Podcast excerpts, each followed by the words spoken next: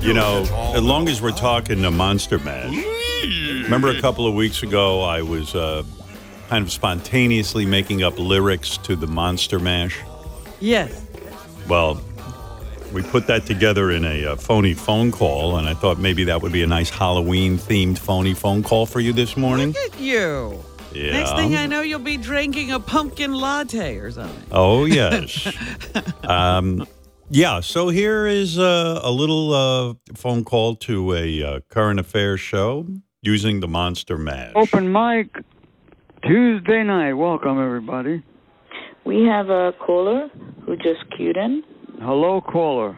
Hi, it's JD. How are you? Hi, JD. How you Good. doing tonight? I'm good. I'm curious. Have you guys ever heard of the song The Monster Mash? I heard of it. I've heard it. Well, my dad just acquired the publishing rights for that song. Oh, Yeah, so he's a musician himself, and he wants to re-release it this year on Halloween. Right. But his thought was he would retool it sort of around current events to educate children. That's not Yeah. a bad idea. You could go with that. Could he play you some of what he's working on? He's right here with his keyboard. Of course. as long as you keep them clean. Okay, so this first one is about um, the FBI raid of Mar-a-Lago. Okay. Wait a minute. Hold, hold. The- It was one late night in Mar-a-Lago. FBI agents said these documents gotta go. documents They gotta put the go. documents on the floor sloppily. They put the documents down. They had the documents. Horrible. Oof.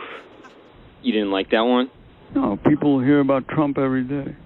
Seriously?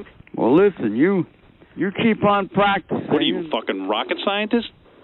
Wait a minute. Wait a minute. Hold, hold, hold. What am I, a fucking moron? Uh, now you're getting off color. Come on. Bullshit. Keep it clean. Dad, calm down. Do the um. He does a monster mash about 9/11. Uh oh. Now you might offend some people with that. Dad, just just play him a bit. No, no, No, no, no. Wait a minute. Hold, hold. The- Take it away, Dad. I was Can't do walking that. through New York on the 11th of September when I Oh, saw come a frightening on. sight I would always remember.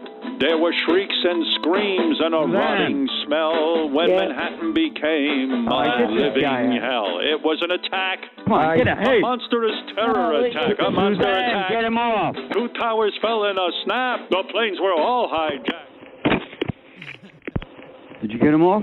Yeah, he's off. No. You see what happens? Yes, and I'm not going to stand for that. Yeah. You're gonna, you're gonna lose a lot of fans on that one. Okay, we have another caller. You ready? All right. Who is this? You just hung up on my dad.